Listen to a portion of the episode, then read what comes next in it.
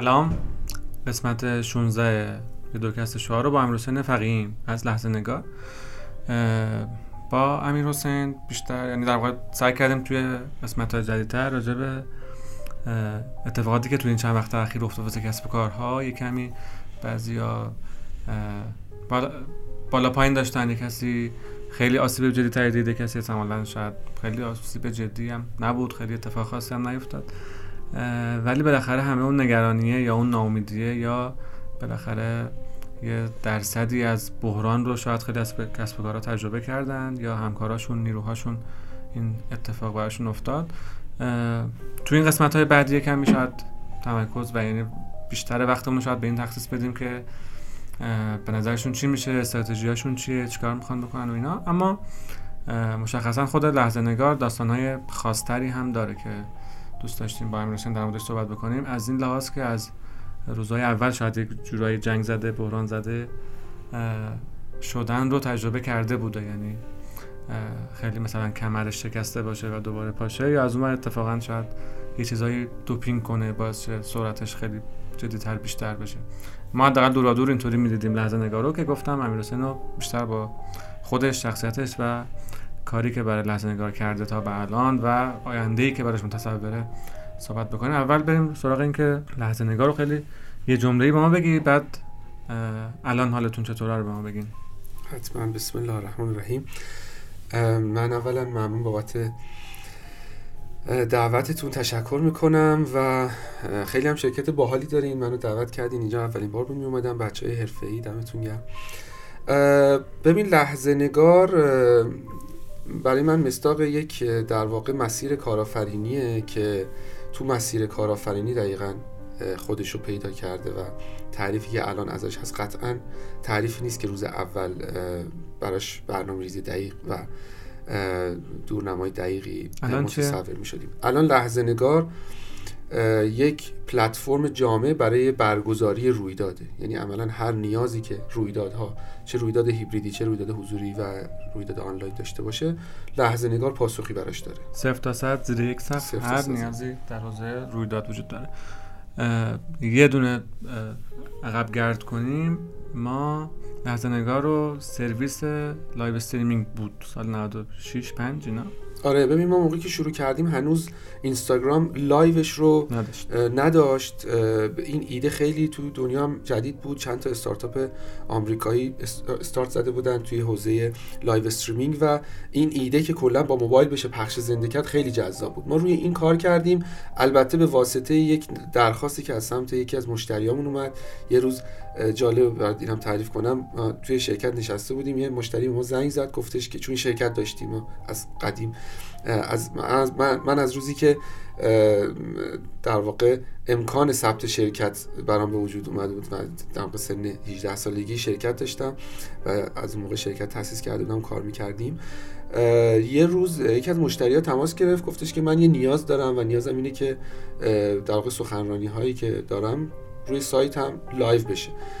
ما رفتیم توی یه جلساتی داشتیم تحت عنوان پارسی لب که توی این جلسات در واقع هی می نشستیم با همدیگه ایده می‌زدیم می‌گفتیم فلان کس توی مثلا فلان شرکت بزرگ این کاری کرده فلان نمی‌دونم ترند اومده. این صحبت ها رو می‌کردیم و انتظار داشتیم یه چیزی از توش بیاد بیرون.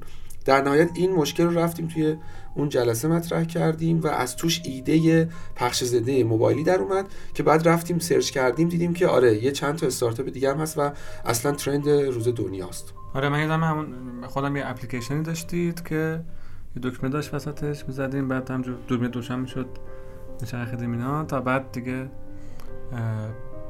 مثلا اون live اینستاگرام شروع شد و ما همه سوال که خب الان تا قبل از اون ما هر جا می‌رفتیم باید توضیح می‌دادیم که اصلا پخش زنده چیه. خیلی هم گفتن پخش زنده تلویزیون. باید بهشون می‌گفتیم نه live stream یه چیز دیگه است. ماجراش فرق می‌کنه روی اینترنت با موبایل می‌تونی کار انجام بدی. و خلاصه تقریبا یک سال یک سال نیم درگیر این موضوع بودیم تا دیگه وقتی اینستاگرام اومد ما کلا pivot کردیم. تازه ولی داشت شناخته می‌شد دیگه. یعنی میگم اینستاگرام که شناخته شده شناخته کرد موضوع live streaming رو منتها خب نمی‌شد همونجا بمونیم. نکتهش این بود که ما تا اون موقع متوجه شده بودیم که این مسیری که داریم میریم و کلا live stream در واقع mobile base امکان monetization ش خیلی سخته و عملا به صورت مستقیم نیست. همین الان شما ببینی اینستاگرام روی live ش هیچ درآمدی عملا نداره و برای engagement بیشتر استفاده بله. می‌کنه. پس بنابراین اینکه ما صرفا یه پلتفرم live موبایلی می بودیم عملا به صورت مستقیم نمی‌تونست برای ما revenue generate بکنه. مجبور بودیم که در واقع pivot بکنیم به سمت live های حرفه‌ای تر و در واقع event هایی که یه موضوع مشخص داره و شدیم پس live streaming رویدادها رویدادها دقیقاً. این چیزایی مثل مثلا اسنپ کیو اینا به اینا چی می‌گفتن؟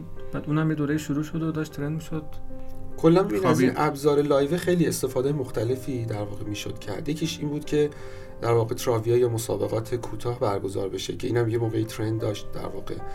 و باز خوابید. یه موقعی در واقع live مسابقات ورزشی بود. باز بعضیا واردش بشدن. این باز افت داشت. live game و در واقع حوزه اینجوری داشت که البته به خاطر محدودیتی که تو ایران داریم باز توی همه حوزه ها نمی‌شد وارد شیم. حوزه های جذاب دیگه هم تو حوزه live در واقع تو خارج از ایران وجود داشت. ولی عملا چیزی که ما فکر کردیم میشه توش dominant شد و کار کرد و پول خوبی در آورد live perfect و live در واقع حرفه‌ای که یک event ی باشه. در واقع ما تعریفمون هم از event هر اتفاقیه که در لحظه رخ میده. در واقع یه تعریف نسبتا جامعی که از در واقع همایشای علمی شاملش میشه تا اتفاقات خبری. تا تولد.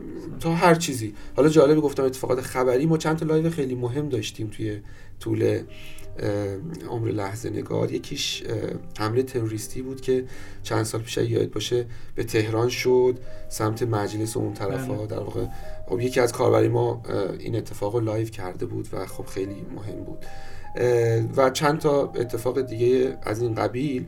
چیزی که برامون مهم بود اینه که live باشیم. حالا اینکه بریم با A/B test کردن با product market fit و روش هایی که در واقع بلدیم خودمون رو و این تکنولوژی که داریم و این ایده ای که داریم رو دقیقا جای درستی بذاریم که پولم از توش در بیاد این چیزی بود که عملا سالها برای ما طول کشید. حالا این سوالم کامل بکنم. اون سبک از live می‌شد مسا... گفتی مسابقات کوتاه میگم چرا این خیلی trend شد و نموند؟ به خاطر monetization است که گفتی میگم یعنی درآمدزایی ازش سخت بود. ببین احتمالاً تبلیغات دیگه تبلیغات sponsorship ایناست دیگه گزینه‌ام. ببین بعضی چیزا تو دنیا هم trend ش میاد بعد می‌بینن که okay مثلا این جواب نداد و بعد بلافاصله شاددانش می‌کنن. اونم داستانش همین بود. اون فرقش این بود که یک مدل درآمدزایی مستقیم داشت. یه نفری میومد اسپانسر می‌شد جایزه می‌داد ولی در نهایت وقتی اتفاقی هر شب بخواد تکرار بشه خسته کننده میشه برای مردم. با این موضوع غیر مقیاس پذیری رویدادها چه چه می‌کنی؟ میگم اینکه من باید همیشه در همه رویدادها باشم.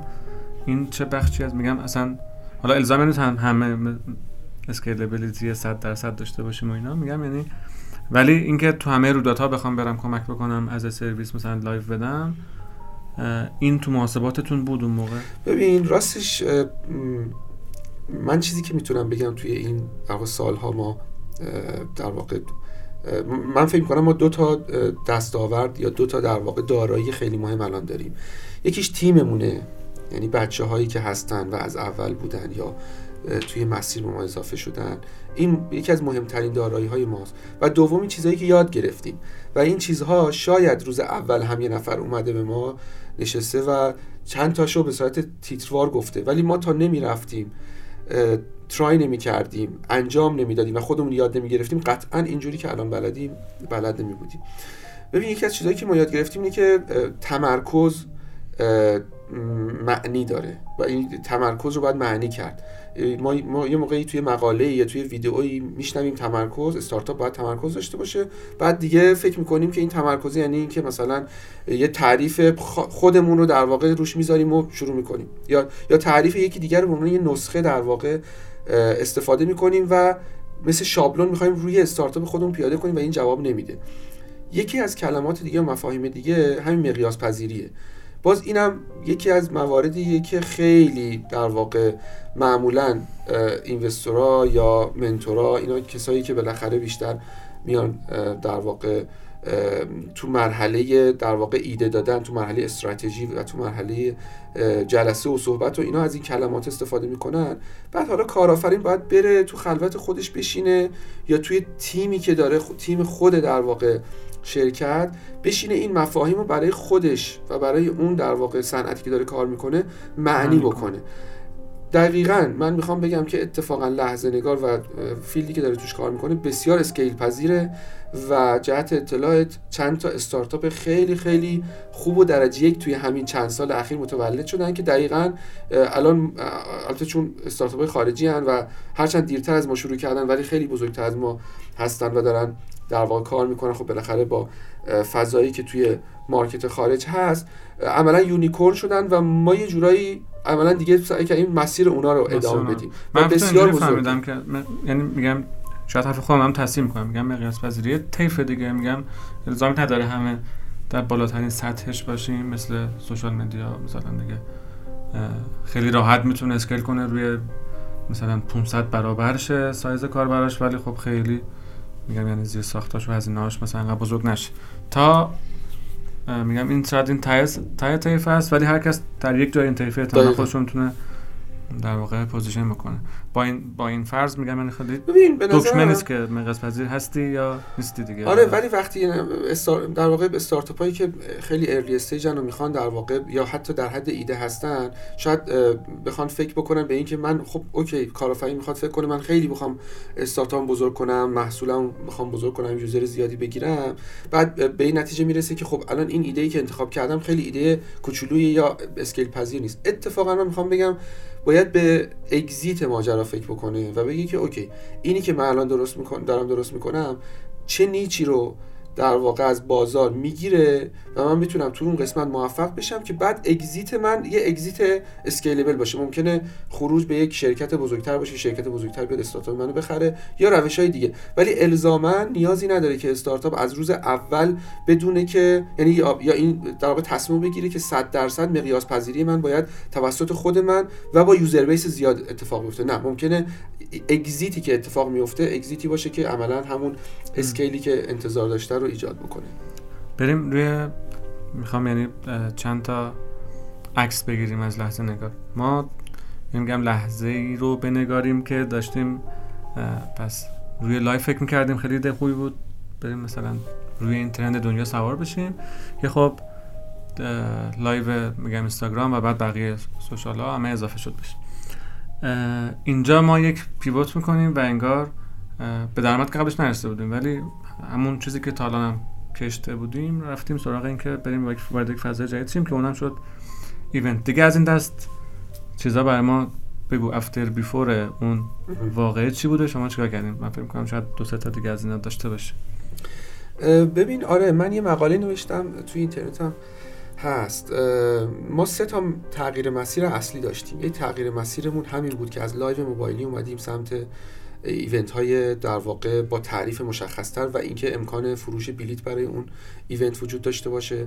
یک تغییر مسیر دیگه ای که بعد از این دادیم اون event ی که دارم میگم event آنلاین بود کاملا و live بود. تغییر مسیر دوم ما این بود که تعریفمون رو کلا از event تعریف جامعه تری کردیم. یعنی event هم رویدادیه که حضوری برگزار میشه هم هیبریدی هم آنلاین. و عملا ما تمام نیازهایی که یک مجموعه برای برگزاری یک event خوب نیاز داره رو بهش ارائه می‌کنیم. حالا یه بخشش پلتفرمه که اون scale پذیری که شما دوست دارید توی این پلتفرم وجود داره.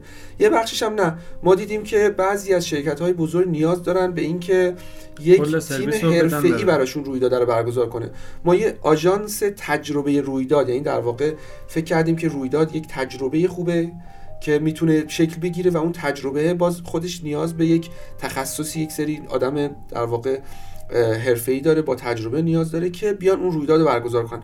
یه آژانس تجربه رویداد برگزار کردیم که عملا تمام خدمات مرتبط با یک رویداد میده ولی این برای بی هاست برای enterprise هاست برای کسایی که event های خاصتری دارن. ولی در کل عملا هر کسی که کلاس داشته باشه رویداد مختصر هر, هر, هر گونه رویدادی داشته باشه کلاس آنلاین داشته باشه می‌تونه از پلتفرم لحظه نگار استفاده کنه و event خودش برگزار بکنه. خب داشتیم میگم. همین همین. یه بار که شد تاشو گفتم. ببین اول قبل از اولین pivot ما موبایلی بودیم بعد از اولین pivot ما live بودیم و الان هیبریدی. یعنی live حضوری و هیبریدی. خب بخوام برم باز شاید توی نقطه ای که احتمالا برای خودم سواله یا برای کسی دیگه میگم ما سر کرونا چه اتفاقی برامون افتاده؟ موقعی که میگم یعنی اینجا یه اتفاق محیطی و یک فرصت محیطی بوده آره. برای ما. که حالا باز با این تعریف live اون تیکه آنلاینش یعنی بزرگتر شده دیگه. اون تیکه اون تیکه آفلاینش که خاموش می‌شده است. ببین آره در واقع اون هیبریدی هم که میگم دقیقا بعد از کرونا و به خاطر اتفاقی که توی کرونا افتاد و اون lifestyle ی که کرونا عملا با خودش اوورد ببین عملا اتفاقات بیرونی که افتاده یکیش خود اینستاگرام بود که اومد و در واقع ما مجبور pivot بکنیم. یکی دیگهش کرونا بود این یکی مثبت بود برای ما. یعنی کرونا به شدت روی رشد ما تاثیر گذاشت. روزای قبل از کرونا یکی از اون روزای خیلی سخت شرکت ما بود. زمانی که من جلسه ای رو ترتیب دادم به بچه ها گفتم که بچه ها خیلی اوضاع سخته و هر کسی که فکر می‌کنه که زندگیش دچار مشکل میشه می‌تونه از بره آره و واقعا بچه ها همونجا یکی از بچه ها یکی از این آهنگای ترکی هم گذاشت که کلید اسرار بود که همیشه پخش می‌کرد توی این شرایط خلاصه خاص. و به حال بچه ها خیلی بچه های واقعا درجه کی بودن و هستن.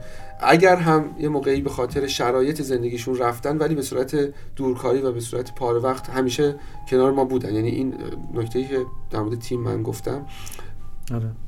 برای ما خیلی نکته مهمی بود. حالا نکته جالبش اینه که وقتی کرونا شد و ما اوضاعمون در واقع دگرگون شد هم هم بچه ها برگشتن. یعنی تعهدی که واقعا بچه ها به شرکت داشتن و شرکت رو از خودشون می‌دونستن و کماکان می‌دونن. این مهمترین چیزیه که واقعا به نظر من یه استارتاپ یا یک سازمان توی به نظر من هر لولی واقعا می‌تونه داشته باشه. توی نمونای دیگه هم دیدیم دیگه. یعنی وقتی برامون تعریف می‌کنن از سازمان های خیلی بزرگی که قبل از انقلاب شکل گرفتن و هنوز کارمندای اون سازمان بهش وفادارن و یا در واقع داستان هایی که وجود داره رو برای هم نقل می‌کنن نمونهش مثلا بانک صادرات به نظرم بد نیست بچه ها داستان های مربوط به اینو بخونن. واقعا این ساختن چنین سازمانیه که مهمترین کار در واقع کارآفرینه و تلاش خود منم دقیقا همیشه همین بوده. یعنی پروداکت و تکنولوژی و حتی پول در آوردن اینا همه تو مراحل بعدی بوده. در مرحله اول ساختن اون سازمان و سیستم بوده. یعنی در واقع سیستم که دارم میگم یعنی جمع شدن چند نفر با هم و ایجاد یه روال بین اینها که بتونن در واقع یک پروسه ای رو به سرانجام برسونن. این من به این میگم سیستم یا در واقع حالا توی مدل در واقع کسب و کاریش بیزینه در واقع مدل کسب و کاریش سازمان انتخاب این افراد اینکه چه رولی برای هر شخص مهمه و ترسیم اون ویژنه اینکه در واقع حالا من اسمشو می‌ذارم نیت. یعنی نیت شما از اینکه این آدما رو دور هم میاری و این سیستم رو می‌سازی چی هست؟ این دوتا کار مهمترین چیزایی هست که به نظرم حداقل ما روش کار کردیم و تمرکز کردیم. برای همین در واقع بعد از کرونا حالا داشتم در مورد این می‌گفتم که آره. کرونا چه اتفاقی ایجاد کرد برای ما. بعد از کرونا اون business هایی که اتفاقا تو کرونا خیلی هم سر و صدا کرده بودن. کلاس های آنلاین رویدادهای صرفا آنلاین و همه اینا افت کردن. و تنها ما چون آمار رو مرتب رصد می‌کنیم تنها business ی که بعد از کرونا اتفاقا رشد داشت لحظه نگار بود. یعنی ما توی کرونا اولا مشتریان خیلی خوبی گرفته بودیم و اینکه بهشون گفته بودیم که ما همه نیازهای تو رو تو حوزه رویداد برطرف می‌کنیم. حالا این رویداد تو می‌خواد هیبریدی باشه حضوری باشه یا آنلاین باشه هیچ فرقی نمی‌کنه. و بعد از کرونا ما رشد کردیم. و اگر این سه ماه اخیر اتفاق نمیافتاد این رشد ما در واقع خیلی کاملتر می‌شد به اون اهداف سالانه که داشتیم هم می‌رسیدیم. ولی باز یه اتفاق دیگه ای در عرصه سیاسی مملکت میفته که تو انتظارش رو نداری و دوباره تمام چیزها رو به هم میریزه و هیچ وقت تو نمی‌تونی یه برنامه‌ریزی بلند مدت داشته باشی. من یه پرانتز باز کنم بعد همین مسیر رو ادامه بدیم. ممنون که من میگم یه باز فکر کنم چیز خوبی که داره حوزه کار شما کم مارک...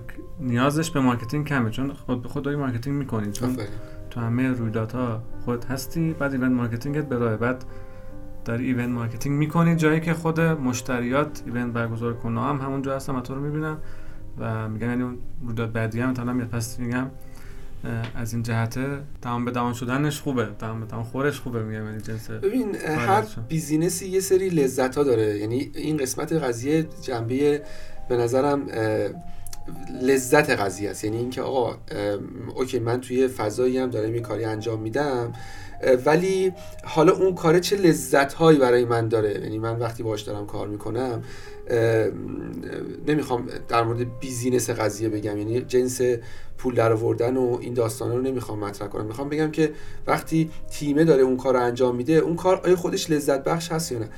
در مورد لحظه نگار چند تا از این لذت ها خیلی خیلی جدی وجود داره. یکی لحظه نگار یه رسانه در واقع اولا رسانه است که خود رسانه کار لذت بخشیه. من خودم همیشه تو زندگیم دوست داشتم کار رسانه ای بکنم و لذت بخشه. یکی دیگه اینکه محتوا از جنس محتواعه.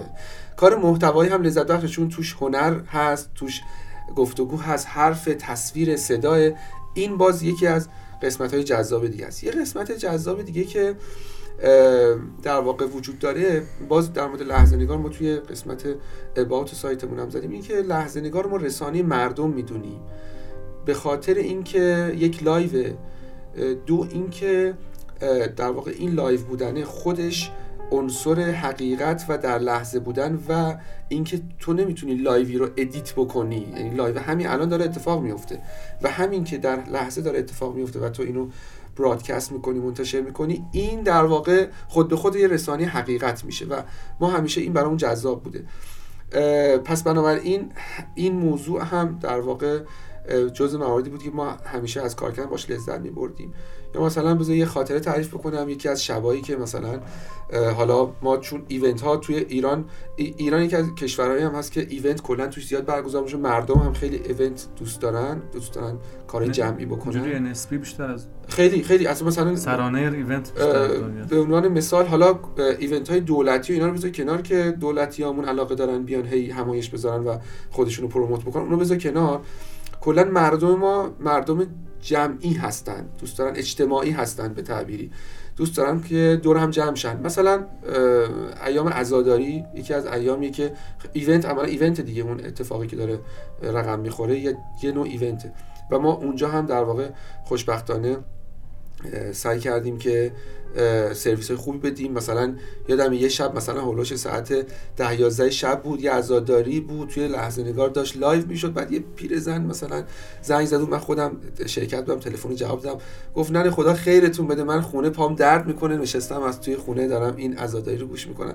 این همین برای ما واقعا یه لذتی داره که شاید مثلا از نظر business ی و هزار داستان دیگه بخوای تحلیل بکنی این لذت رو نداشته باشه. اما یه اتفاق دیگه که خودت هم اشاره کردی و اونم جزء لذت هست و البته یه کمی تنه می‌زنه به موضوع business اینه که خود لحظه نگار خودش رو promote می‌کنه. البته این یه خطر هم داره اگر که یه event خوب برگزار نشه اتفاق بدی میفته. ولی عملا ما می‌تونم بگم تقریبا تمام plan های marketing مون zero budget marketing و پلنهای بدون هزینه و اینها هست. یه واژه‌ای هم که من همیشه دارم و بین بچه های شرکتمون معروف شده دیگه واژه زیبای تهاتره. و اینکه ما کارا رو تا اونجایی که می‌تونیم در واقع با بقیه به اشتراک بذاریم کار دیگر رو انجام بدیم اونا کار ما رو انجام بدن. این اتفاقی که خیلی خیلی می‌تونه اتفاقا تو اون بحث تاباوری هم شما اشاره کردین خیلی می‌تونه کمک بکنه. الان چه کار می‌کنیم؟ ما چه نقطه عطفی داشتیم تو این دو سه ماه اخیر؟ میگم رویداد که فرض منه که رویداد که دیگه صفر مطلق احتمالا. به جز حالا عزاداری که داشتیم یه چند تا عزاداری داشتیم. ولی رویدادهای حالا صفر مطلق بود البته. آره، میگم کاتگوری فرهنگی اقتصادی میگم اینا. حالا شاید سیاسی باشه فرهنگی اقتصادی اینا که رویداداش صفر شد. که بیشتر شما اینجا این. پاییز 1401 واقعا سختترین دوران کل به نظرم دهه های اخیر بود برای مردم ایران. و برای بیزینس ها هم سخت بود. شاید بشه گفت سختترین دوران برای همه business ها اگر بخوایم جمعی نگاه بکنیم به ماجرا.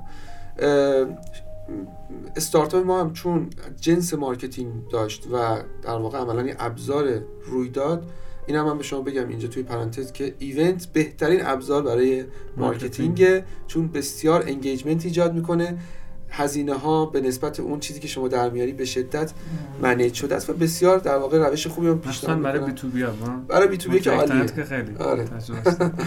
عالیه. ببین ما سه ماه خیلی سختی رو پشت سر گذاشتیم. صفر دیگه صفر بله. نه دارم در مورد کشورمون میگم. اما یه چیزی رو حواستون باشه.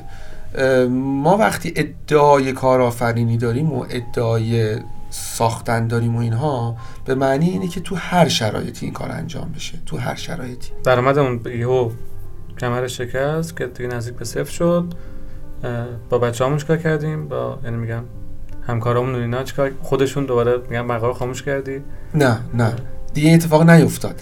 چون تخمینم تخمینم میشه زد که این وضعیت یه ماه نیست این وضعیت ببین دقیقا ولی اگه یه سازمان یادگیرنده باشه از اون اتفاقی که قبلا براش افتاده می‌تونه درس بگیره و بگه اوکی اتفاق بعدی یعنی اگر که دفعه قبلی یه بحرانی پیش اومده و یک ماه به طول انجام میده و تو ضربه دیدی برای بحران بعدی باید خودتو جوری آماده بکنی که تا سه ماهش ضربه نبینی. و احتمالا بحران بعدی تا 6 ماه ضربه ای نبینی. حالا اینا در واقع متریک های در واقع مشخصی هست که هر استارتاپ تو چه صنعتی تا چه بازه مثلا چقدر رانوی باید داشته باشه چقدر تو چه بازه باید بتونه خودشو زنده نگه داره همه اینا در واقع در موردش صحبت شده. ولی من داری چیزی هم میگم؟ صحبت خودم میگم. میگن معمولا مثلا میگن بین سه ماه تا 6 ماه مثلا پول نقد داشته باشه. اینا البته وقتی بعد بیای توی اشل ایران بخوای صحبت بکنی و با اتفاقاتی که تو ایران میفته. و البته مهمتر از اینا اینکه ما استارتاپیم یعنی آخر آخرش ما استارتاپی داریم سعی خطا می‌کنیم. من معمولا یه ریال پول نقد توی حساب نگه نمیدارم. حالا این از نظر شرکت داری و اینا همه در واقع اتفاق خیلی درستی نیست ها. ولی پول نقد نگه داشتن برای من استارتاپ یعنی ملاحظه کاری یعنی محافظه کاری و این اولین زنگ خطریه به من کارآفرین که میگه انگار تو هم دوران دیگه داره تموم میشه. یه روزی حاضر بودی ریسک بکنی دیگه. حاضر بودی از خونه زندگیت بزنی حاضر بودی از خودت بزنی ولی الان یه پولی رو مثلا نگه داشتی. من, من, من هیچ وقت این کار نمی‌کنم. یعنی من می‌دونم هر موقع که توی حساب پول نگه داشتم و خرج یه کار جدید نکردم اون روز باید احساس خطر بکنم که اون نوآوری من اون در واقع ژن کارآفرینی من که سالها براش مثلا زحمت کشیدم سالها در موردش مطلب خوندم سالها توش کار کردم داره ته می‌کشه. این یه زنگ خطره برای من. می‌خوام به این برسم که وقتی من توی مثلا سال 98 که سال خیلی سختی بود برای ما تجربه کسب می‌کنم جوری تیم ترین میشه بعد از اون. جوری تیم چیده میشه و جوری در واقع به بازار approach میشه و جوری ما اون تمرکز و اون در واقع product های خودمون اون business model خودمون میچینیم که دفعه بعدی اگر بحرانی اتفاق افتاد تا چند ماه بتونیم در واقع دوام بیاریم. این دفعه هیچ کس از شرکت ما جدا نشد و البته این رو هم بگم در واقع تا حد خیلی خوبی هم حقوق ها عقب نیفتاد. یعنی می‌خوام بگم که ما تونستیم کاست منیجمنت هم انجام بدیم. یه جاهایی یه جاهایی یه سری هزینه ها رو کاهش بدیم. یه سری چند ماه چقدر؟ این دیگه جمع حقوقاتون. این دیگه. چند نفر چند نفر؟ ما الان 11 نفریم. این 11 هم دلیل داره. من فکر می‌کنم که برای انجام یک کار مشخص. هیچ کسی جدا نشد. هرچند بچه ها من با من تو اتاق با تک تکشون صحبت کردم توی این دوران و بهشون می‌گفتم که دوران سختیه و ما نمی‌دونیم چه اتفاقی میفته و جالب اینجاست اونا به من دلداری می‌دادن. اونا به من می‌گفتن که فلانی من امیدوارم. و این بسیار منو خوشحال می‌کرد. یعنی من امیر حسینی که یه روز باید سختی میکشیدم. از نظر روانی از نظر روحی اذیت می‌شدم که بعد بیام مثلا فردا به همکارم یه خبر بد رو بدم. الان بعد از چند سال تجربه و تاب آوری اینجوری شده که بچه ها میان در واقع سمت من و من میگن که نگران نباش. ما تمام تلاش خودمون رو می‌کنیم. نگران نباش. ما میمونیم. نگران نباش. ما ادامه میدیم. یعنی این اتفاقی که رقم خورده. قدیمی ترات دیگه بچه های قدیمی تر نه همه بچه ها و حتی بچه های جدید.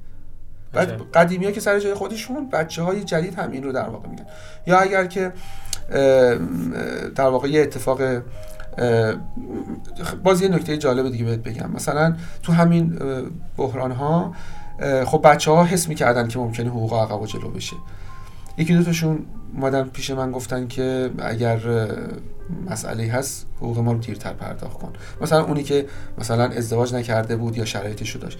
ببینید این چیزاست که دقیقا من می‌خوام این رو ربطش بدم به اینکه یک سازمان اگر می‌خواد تاباوری داشته باشه از کجا باید شروع کنه و به کجا برسه من به نظرم وقتی یک سازمان به این مرحله می‌رسه می‌تونه بفهمه که من تو مسیر تاباوری درست پیش رفتم حالا البته اضافه داستان این مرحله که افراد سازمان تیم سازمان همراهان سازمان میان و بهش میگن که میان میان مثلا به مدیر یا به اون رهبر سازمان یا همدلی می‌کنن یا کار میدن یا همدلی می‌کنن با بعض شرکت یعنی اونها بیشتر از اینو سیگنال سیگنال تاباوری بالای نه علت تاباوری. سیگنال سیگنال علت تاباوری که چیز دیگه است. سیگنال این که این شرکت شرکت تاباوری هست. و تا یه حدی البته تاباوری هم در واقع می‌خوایم تعریف بکنیم اون تحملی که یک سازمان داره برای پذیرفتن بحران ها حالا می‌تونه بحران سیاسی باشه بحران مالی باشه و بحران های دیگه که وجود داره شما اگر این سیگنال رو دریافت کردی می‌تونی فکر بکنی که اوکی من یک سازمانی دارم که تا یه حدی تاب آوره البته سیگنال برعکسش هم هست. یعنی یه سازمانی هست شما می‌بینید که کوچکترین اتفاقی که براش میفته چند نفر میان میگن ما می‌خوایم بریم یا میان در واقع به هر حال بحثایی که تو فرهنگ سازمانی ها مطرح میشه و خیلی مثبت نیست که بخوام بازگو بکنم. این چیزها در واقع نکاتیه که به این چیزا بهترین درس برای اون رهبر سازمان که بفهمه که کجا رو اشتباه رفته که به این نقطه رسیده. یه جایی اگر که اشتباه نیروی رو استخدام کرده. اگر یه جایی به اشتباه تیم بزرگ کرده. یه جایی به اشتباه فرهنگ سازمانی رو جای انداخته که نباید مینداخته همه اینا چیزایی برای بازنگری و بهترین وقت برای اینکه به خودش برگرده و به اینا فکر بکنه. خب به من بگو چجوری زنده موندین؟ چجوری تا آوردید شما ببین بذار اول من در واقع در مورد این صحبت و یا, و یا پلنتون چیه دیگه؟ من یعنی میگم احتمالا الان اصلا برگشتیم به شهری و الان که دی داریم صحبت می‌کنیم با هم دی برگشته به شهری یا نه؟ ببین همونطور که خودت گفتی ما سه ماه پاییز یک سه ماه بسیار عجیب غریبی بود. در واقع حالا صفر کلوین نه ولی در حد صفر در واقع بود. فروش طبیعی هر کسی تو حوزه marketing کار می‌کرده اینجوری بوده. ولی الان نشونه هاش داره میاد که داره اوضاع بهتر میشه و پیش بینی ما اینه که زمستان اوضاع بهتره و زمستان سختی در پیش نخواهیم داشت انشالله ولی می‌خوام اینو بگم. ببین در مورد تاباوری. من که گفتم چیکار خودتون چیکار کردین؟ می‌خواین بکنین؟ من ببین حالا باز بذار اینو بگم. مهمترین دقدقه من در زمانی که شرکت دچار بحران شده بود قبل از کرونا این بود که من شرکت رو زنده نگه دارم. ببین یه کلمه من می‌خوام اینجا اسم برم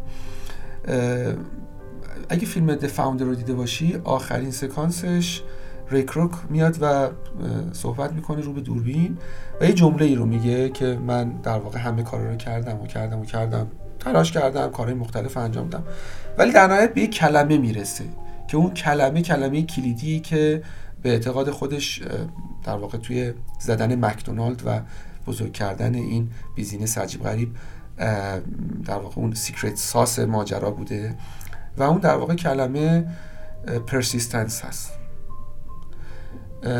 من یه pitch داشتم یه بار ده گناه کبیره کارآفرینی. بزرگترین گناه کبیره کارآفرینی ول کردنه. panic کردنه و کشیدن کناره. کارآفرین وقتی که کارش رو شروع می‌کنه باید بدونه این یه مسیر خیلی طولانیه و تا آخر باید ادامه بده. Now, I know what you're thinking. How the heck does a 52 year old over the hill milkshake machine salesman, built a fast food empire with 1,600 restaurants in 50 states, five foreign countries, with an annual revenue of in the neighborhood of $700 million. One word persistence.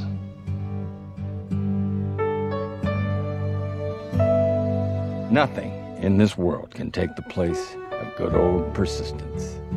Talent won't. Nothing's more common than unsuccessful men with talent. Genius won't.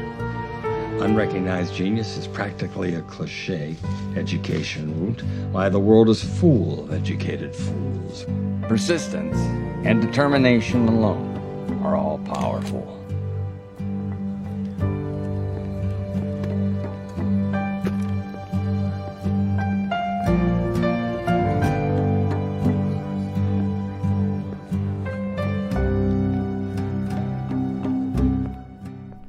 من من این اتیتود داشتم. یعنی این برای من خیلی مهم بود. و وقتی شرکت دچار بحران شد من مهمترین دغدغم شد زنده نگه داشتن شرکت. و برای همین کارهایی هم که انجام دادیم نیروهایی هم که استخدام کردیم تیمی که جمع کردیم فرهنگ سازمانی که درایو کردیم رفت بیشتر به این سمت که شرکت زنده بمونه. و الان از این بابت راضیم. البته ممکنه این استراتژی توی صنعت دیگه یه جور دیگه باید پیاده بشه. یا اصلا استراتژی برای یه صنعت دیگه برای یه استارتاپ دیگه برای یه کشور دیگه یه جور دیگه اصلا نباید این استراتژی باشه. ولی برای ما توی ایران با این منابعی که داریم با این بحران هایی که داریم با این شرایطی شرایطی که داریم که فکر کردیم بهترین تصمیم که گفته زنده بمونه با اینکه پول تو حساب نگه ندارم تو رو با هم جمعش می‌کنی یا من نمی‌فهمم که جمع پذیر نیست. آره. البته من می‌خواستم باز در مورد این بگم که اصلا این تاباوری چجوری انجام شد. بذار اول اونو بگم بعد برسیم به سوالتون. توی این مسیر تمرین تاباوری دو تا عامل در واقع عوامل مهمی هست. یکی نیت و اون تعهدیه که کارآفرین و تیم کارآفرینی دارن. اینکه من اصلا برای چی تو این مسیرم؟ اومدم اینجا که ویژنه. پولدار باشم پولدار بشم سختی نکشم نمی‌دونم یا مثلا می‌خوام مثلا یه پولی به هم بزنم مهاجرت بکنم یا نه می‌خوام یه خدمتی به مردم ارائه بدم. من برای چی اومدم؟ برای چی دارم این کار انجام میدم؟ من فکر می‌کنم هر کی می‌خواد در واقع تو بحث تاباوری کار کنه اول از همه باید بیاد سراغ نیت. نیتش چیه؟ تعهدش چیه؟ به خودش به تیمش و به تمام زینفعانی که وجود دارن. نکته دوم توی مرحله اجرا میره که اجرای به نظر من فقط معنیش اینه که تیم درستی رو من گرد هم بیارم و فرهنگ سازمانی درستی رو داشته باشم. این چیزیه که در واقع مهمترین داستانه. اما در مورد بحث کشفلو اینا من من سوالام یه بار دیگه باز بکنم. مشخصا عبارت تو این بود که پس پول تو حساب نگه داشتن خوب نیست. اینا گفتی شاید هم درست نباشه ولی نسخه خودت برای خودتون این بوده. ولی از اون ور تاباور بودن من فرضم اینه که تا اندازه سه ماه پول نگهدار تو حساب که مجبور به اخراج نباشی مجبور به تعدیل نباشی. این دوتا رو که با هم جمع کن.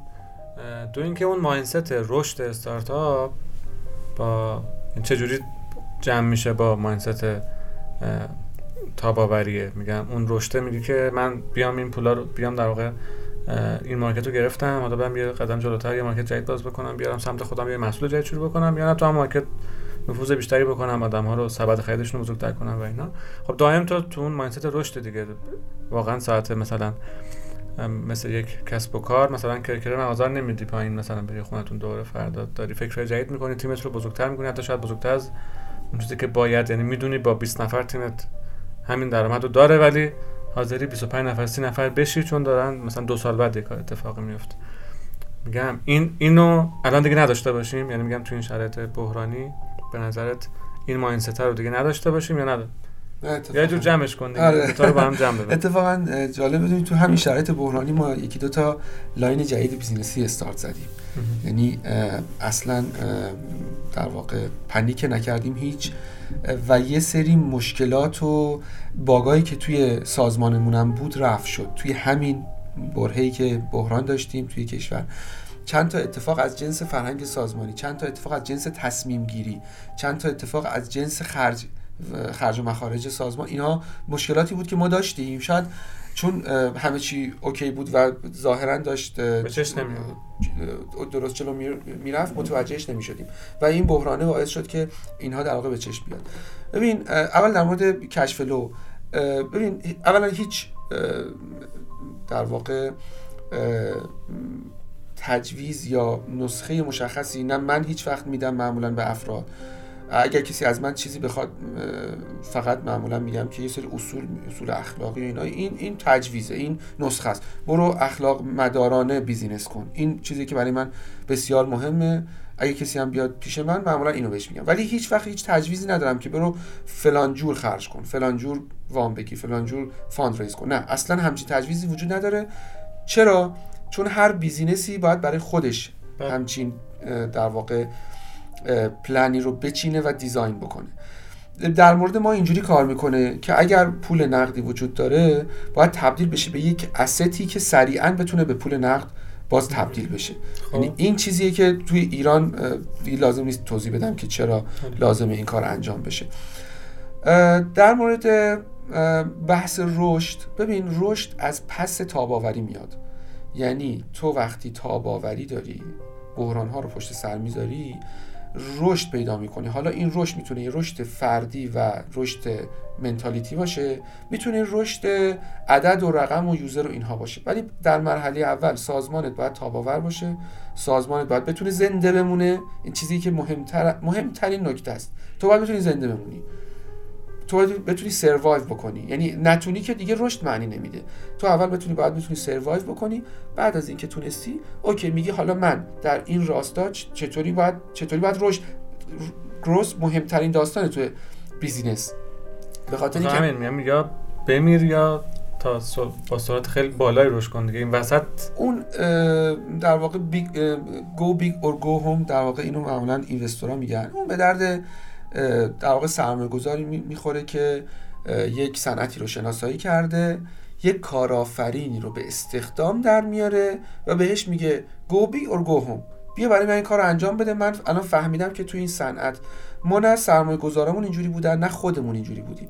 ما بوتسترپ با درآمد خودمون ما به نسبت سنمون به نسبت فاندایی که ریز کردیم به نسبت پولی که خرج کردیم به نسبت اینکه در واقع کی به سوددهی رسیدیم طبق در واقع مقایسه‌ای که من می‌کنم بین در واقع بقیه استارتاپی که هستن خیلی در واقع با کاست پایین در واقع این کار رو انجام دادیم بله. پول نسبتا کمی گرفتیم بله. هرچند سه راند ما افزایش سرمایه داشتیم یا از 17 تا سرمایه گذار حقیقی و حقیقی روی ما اینوست کردن. ولی باز جمع عددی که من نگاه می‌کردم می‌دیدم که ما خرج کردیم عدد خیلی خیلی پایینی بود. دلیلش اینه که ما همیشه دنبال این بودیم که من بگم باز خیلی در واقع در مورد ما صدق می‌کنه. همیشه دوست داشتیم که کارا رو با پرفورمنس بالای انجام بدیم. اینی که میگم در واقع به نظر من تاب‌آوری تنه می‌زنه به performance زیاد. یعنی اگر تو سعی بکنی که فرهنگ سازمانی شرکت رو جوری design بکنی جوری lead بکنی که اینها تاب‌آوری بالایی داشته باشن.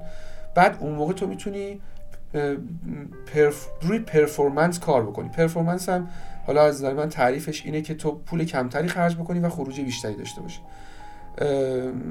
در واقع حالا دوستان خود تو که پیش ما اومده بودن برای سرمایه گذاری و اینها بررسی هایی که می‌کردن مثلا بعد از جلسه معمولا آخر جلسه می‌گفتن که این همه کار مثلا انجام شده با این تیم مثلا 11 نفره. در مورد 11 نفر می‌خواستم بگم که حالا ما هم اشاره کنم آره. میگم این اورنس با 11 نفر. آره، تایید کننده حرف هست. اگر حتی من از خودم شناختی از لحظه نگاه نداشتم از بیرون این قابل حس هست. آره. من 11 رو از تیم فوتبال آوردم. من فکر می‌کنم که برای انجام دادن یک کار مشخصی که یک هدف مشخصی داره و در واقع یک توی یک صنعت مشخصه با یک هدف مشخص 11 نفر یه تیم 11 نفره کفایت می‌کنه. معمولا شرکت هایی که بزرگتر میشن محصولات بیشتر لاینایی بیشتر و در واقع یا کاستومر های عملا بیشتری دارن که دیگه اون سازمان مچور شده. ولی من حالا این پیشنهاد رو هم بدم به هر کسی که می‌خواد در واقع تو بحث تاباوری کار بکنه. یکی این که تیم رو به شدت کوچیک نگه داره. هر چند تیم 11 نفره به نظر تیم در واقع کامله. یعنی اصلا تیم کوچولی به حساب نمیاد. نکته دوم اینه که برون سپاری مهمترین اصلیه که توی بحث چون تاباوری چند تا مسئله داره دیگه. یعنی چند تا المان داره. ببین تو بحث تاباوری ما سه تا المان داریم. که در واقع اینها منجر میشه به اینکه یک شرکت بتونه تاباوریش رو افزایش بده. اولیش اینه که نیتی که تو داری و اون منتالیتی که رهبر سازمان و تیم استارتاپی داره یا من اسمشو در کل می‌ذارم تیم کارآفرین. که یکیشون معمولا مدیر عامل یا رهبره یکی دیگهشون در واقع یه سمت دیگه داره و همه بچه ها هیچ فرقی هم نمی‌کنه. وقتی دارم کلمه کارآفرین رو اسم می‌برم منظورم الزاما اون مثلا رهبر سازمان نیست. هر کدوم از بچه ها وقتی تیم درست شکل گرفته باشه دقیقا این تفکر باید توی همه وجود داشته باشه. نکته دوم تیمه که عرض کردم. نکته سوم در واقع موضوع پوله. پول خیلی خیلی مهمه. After all it's about money. ما آخر سر اومدیم که پول بسازیم. یعنی داریم در مورد فرهنگ سازمانی صحبت می‌کنیم داریم در مورد تاب‌آوری صحبت می‌کنیم که در نهایت به خلق ارزش و خلق ثروت برسیم که حالا موضوعات جداگانه ای که بازش نمی‌کنم. ولی cost management بسیار مهمه و کلید cost management اینه که شما اکثر کارا رو برون سپاری بکنید. یعنی به نظر من اگر که یک سازمان 100 تا کار داره 50 درصد به علاوه کارش رو باید برون سپاری بکنه اگر می‌خواد تاباوریش رو افزایش بده و اگر واقعا می‌خواد توی کشفلو یک سازمان موفق باشه. روی این برون سپاری هم حالا میگم کلی میشه فکر کرد. ولی من جواب سوالم رو نگرفتی؟ نگرفتم. یعنی میگم تاباوری رو خیلی خوب باز کردی. میگم از اونش لذت بردم. مونتا اون بعد ماینست رشته رو چیکار کنم؟ با تابعیش رو جمعش بکنم. مشخصا اینکه من باید زنده بمونم ولی اینکه در واقع بوتسترپ هم می‌تونم بکنم. ولی بعد از اون بر سرعت رشد هم بالا باشه. اینا رو در زمانهای غیر بحران میگی مثلا استفاده بکنیم یا نه؟ مثلا کلا دو تا مایندست اصلا متناقض میبینیشون. که گفتی نه اول باید سروایو باشه بعد بوتسترپ باشه بعد سرعت رشدت هم سعی بکنی هینش زیاد بکنی. حالا اگر تقسیمش بکنیم به شرایط بحران و غیر بحرانی توی اون بحرانه احتمالا یه کمی سهم شیرفلکی اون رشته رو کم میکنیش و که و سروا و اینا رو زیاد می‌کنی. درست دارم می‌فهمم این این شد. ببین آره ببین مایندست رشد با تاباوری اصلا با هم دیگه تناقض نداره. اون چیزی که تناقض داره اون حرفی که میگه یا بزرگ شو یا برو خونتون که یه کارآفرین با ژن کارآفرینی که این مثلا سیلیکون ولیش جوابه. اینجا آفرین. هر جای جواب نمیده. با هر پولی جواب نمیده. هر تو هر صنعتی جواب نمیده.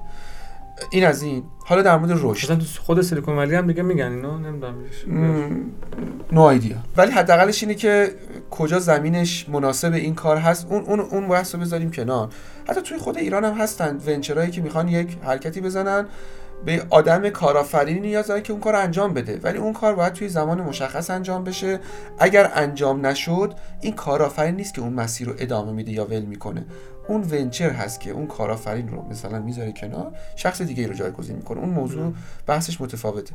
ولی برای کسی که من دارم در مورد کسی صحبت می‌کنم که سنش تقریبا سن جوانی محسوب میشه تجربه آنچنانی نداره تجربه کمی داره ایده بزرگی داره آینده رو خیلی بزرگ و روشن می‌بینه. من دارم برای اون آدم صحبت می‌کنم. اون آدمه اگر که از 100 تا اینوستورم رفت سراغشون و پول نتونست بگیره از 101 کمی امید داره که بتونه بگیره. حتی اگر که از investor موفق نشد که پول بگیره از روش های دیگه ای مثل friends and family یا bootstrap یا حالا روش هایی که وجود داره در واقع بتونه پولی که نیاز داره رو جور بکنه. من دارم در اون آدم صحبت می‌کنم. رشد این چرا میگم رشد از پس در واقع چرا میگم رشد از پس تاب‌آوری میاد؟ به خاطر اینکه رشد ساختن فقط ساختنش نیست نگهداریش هم هست. و اون سازمانی می‌تونه اون رشد رو نگه داره که یه جایی نشون داده باشه که من تاباورم. یه جایی بحرانی رو تجربه کرده باشه. چون اگه سازمان هیچ بحرانی رو تجربه نکنه توی زم... یه بحران هم هست موقعی به وجود میاد که شرکت خیلی پول داره. خیلی در واقع اصطلاحا میگن شرکت ها یا سازمان هایی که دچار در واقع وضعیت اشرافیت شدن. شرکت خیلی داره پول در میاره. اوکی رشدم اتفاقا داره ولی دو تا منتالیتی وجود نداره. یک منتالیتی اینه که اگر یه روزی من این بازار رو از دست دادم چه اتفاقی میفته یعنی این معمولا بعضی شرکت ها به اینجا می‌رسن. فکر می‌کنن دیگه پادشاه همیشگی صنعت خودشون هستن. یکی اینکه به فکر زمستونشون نمیفتن یکی دیگه اینکه یه جورایی قانع میشن. میگن که من دیگه اوکی دیگه همین برام بسته دیگه. پولم دارم در میارم. رشدم هم حتی دارم می‌کنم. ولی اگه شما نگاه بکنی به یه شرکتی مثل اپل هیچ وقت اینجوری فکر نکرده. اپل اگر می‌بینید یه جایی هم نوآوریش کم شد یه جایی هم می‌بینی که در واقع انگار که تمرکز نداره دیگه روی اون مثلا محصولی که یه روز بهش افتخار می‌کرده. در پس پرده شما اخباری رو میشنوید مبنی بر اینکه داره روی یک تکنولوژی دیگه کار می‌کنه یک نوآوری دیگه کار می‌کنه. بنابراین من سازمانی رو در واقع بهش اصطلاحا نمره میدم که حتما بحران رو چشیده باشه و این بحران حالا از جنس های مختلف. وقتی بحران رو میچشه و از بحران در میاد این سازمان سیغلی شده و حالا زمان رشدشه. و اگر این سازمان رشد هم بکنه اصطلاحا می‌خوام آمیانش رو بگم قدر این رشد رو می‌دونه. میگم یه استراتژی شاید در شرایط حالا همین بحران و اینها هست کنار می‌خوام اینم باز با اون تاباوری جورایی کنار کنار هم بذاریش. این که میگم مثلا وقتی همه دارن ترمز می‌کنن نه تو اتفاقا با تو بذار رو گاز و خیلی پاسورتر برو یه دفعه می‌کنی میری جلو. من اینو از این با این مصداق دارم میگم دیدم تو همین روزها اتفاق افتاده. که حالا به واسطه کار ما یه سری budget marketing ها رو تقریبا می‌بینیم که عمدتا کم شده صفر شده حتی کوچیک کردن دیدیم. یه تعداد خیلی کمی هم ثابت بودن ولی داشتیم معدود شرکت هایی که نه الزاما برند البته برند هم بودن ولی الزاما برند هم نه شرکت های خیلی متوسط حتی که حجم تبلیغاتشون حجم مارکتینگشون حجم کار سئوشون حتی اینا بزرگتر کردن.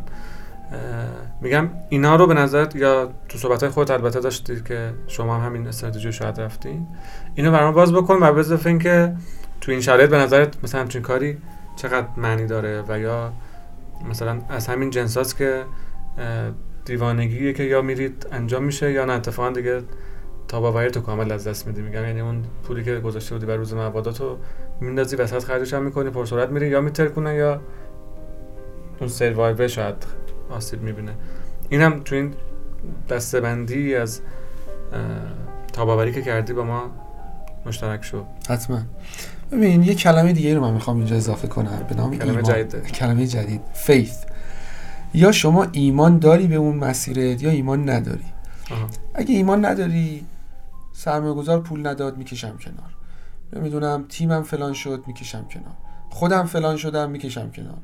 نمی‌دونم موقعیت مهاجرت پیش اومد استارتاپ ویزا پیش اومد می‌کشم کنار. نمی‌دونم. هزار و یک داستان هست مملکت اینجوری شد می‌کشم کنار. بدترین روز زندگی من که هیچ وقت یادم نمیره اون اتفاق هواپیمای اوکراینی بود. من اون موقع فکر می‌کردم دیگه تموم شد. یعنی من فکر می‌کردم دیگه الان مثلا مثلا غذا خوردن بی‌معنیه دیگه. مثلا مثلا احتمالا اگر مثلا من برم تو خیابون دیگه مثلا سوپرمارکتی هم یا باز نیست یا اگه باز باشه دیگه حسی نداره به من مثلا مواد غذایی بفروشه. یه کمی که گذشت و تونستم خودم رو دوباره سرپا کنم و اینها دیدم نه زندگی ادامه داره. از این بدتراش هم و چه اتفاقات بدتری؟ جنگ جهانی اول رو ما داشتیم جنگ جهانی دوم ما داشتیم. جنگ خودمون رو داشتیم. یعنی واقعا چه اتفاقات بدی رو گذشتگان ما پشت سر گذاشتن و سروایو کردن. کلا پر بحران بودیم همیشه خیلی زیاد. به خاطر اینکه تاریخ سازیم ما ملت تاریخ سازیم و داریم تاریخ سازی می‌کنیم ایران خیلی کشور ویژه‌ایه. و در واقع آینده بسیار درخشانی داره و حالا بحثای خودشو داره که اینجا واردش نمیشم. ولی ما ایرانی ها هم آدم ویژه‌ای هستیم. حالا بعضی ها این موضوع مطرح می‌کنن که ایرانی ها خودشون رو مثلا قبلی عالم می‌دونن یا ایرانی ها خودشون رو خیلی ویژه می‌دونن. بله ما ویژه هستیم. الزاما نه خیلی ویژه یا نه خیلی در واقع متمایز از بقیه ولی ملت ویژه‌ای هستیم. و باید قدر اینو بدونیم. یعنی یک سری ویژگی ها داریم که بقیه ملت ها ندارن. یک سری ویژگی ها بقیه ملت ها دارن که ما نداریم. نمی‌خوام بگم ملت برتری هستیم و این اشتباه نشه. ملت ویژه‌ای هستیم و باید قدر این ویژگی رو بدونیم. ببین شما یا به هدف ایمان داری یا نداری. اگه ایمان داری هیچ چیزی نمی‌تونه جلو دارت باشه. هیچ چیزی. و البته خدا می جاهایی تستت می‌کنه می‌بینی که اون ایمانه چقدر قویه ها. یعنی این نکته خیلی مهمه یعنی اگر ادعا کردی اینا یه مقدارش از جنس ادعای ها وقتی من میگم نیت اینو دارم من کارآفرین فلانم من ایمان دارم این ادعای باید حواسم باشه که این ادعای یه جایی من من رو مورد تست و آزمایش قرار میده و باید مراقب این باشم. یعنی باید باید روی خودم کار بکنم که چقدر در واقع محکم نسبت به اون ادعام پافشاری دارم. لحظه نگار از جنس اون یعنی ویژن لحظه نگار از جنس اون ایمان است. ما مطمئنیم که یک بازار بسیار بزرگی تو حوزه رویدادها وجود داره که الان زمانش نیست. ما صبوریم. ما صبر می‌کنیم تا اون زمانش برسه. زمانش که رسید شما می‌بینید که یکی از بازارهای خیلی جذاب میشه. برای خیلی از این در واقع مجموعه هایی که علاقه دارن زود با یه پول زیاد واردی بازار بشن و اون موقع دیگه برای اونها دیره. ما داریم آساسه کارمون رو جلو می‌بریم. رشد لحظه نگار الان بیشتر به صورت افقی داره اتفاق میفته ما product های بیشتری رو داریم develop می‌کنیم.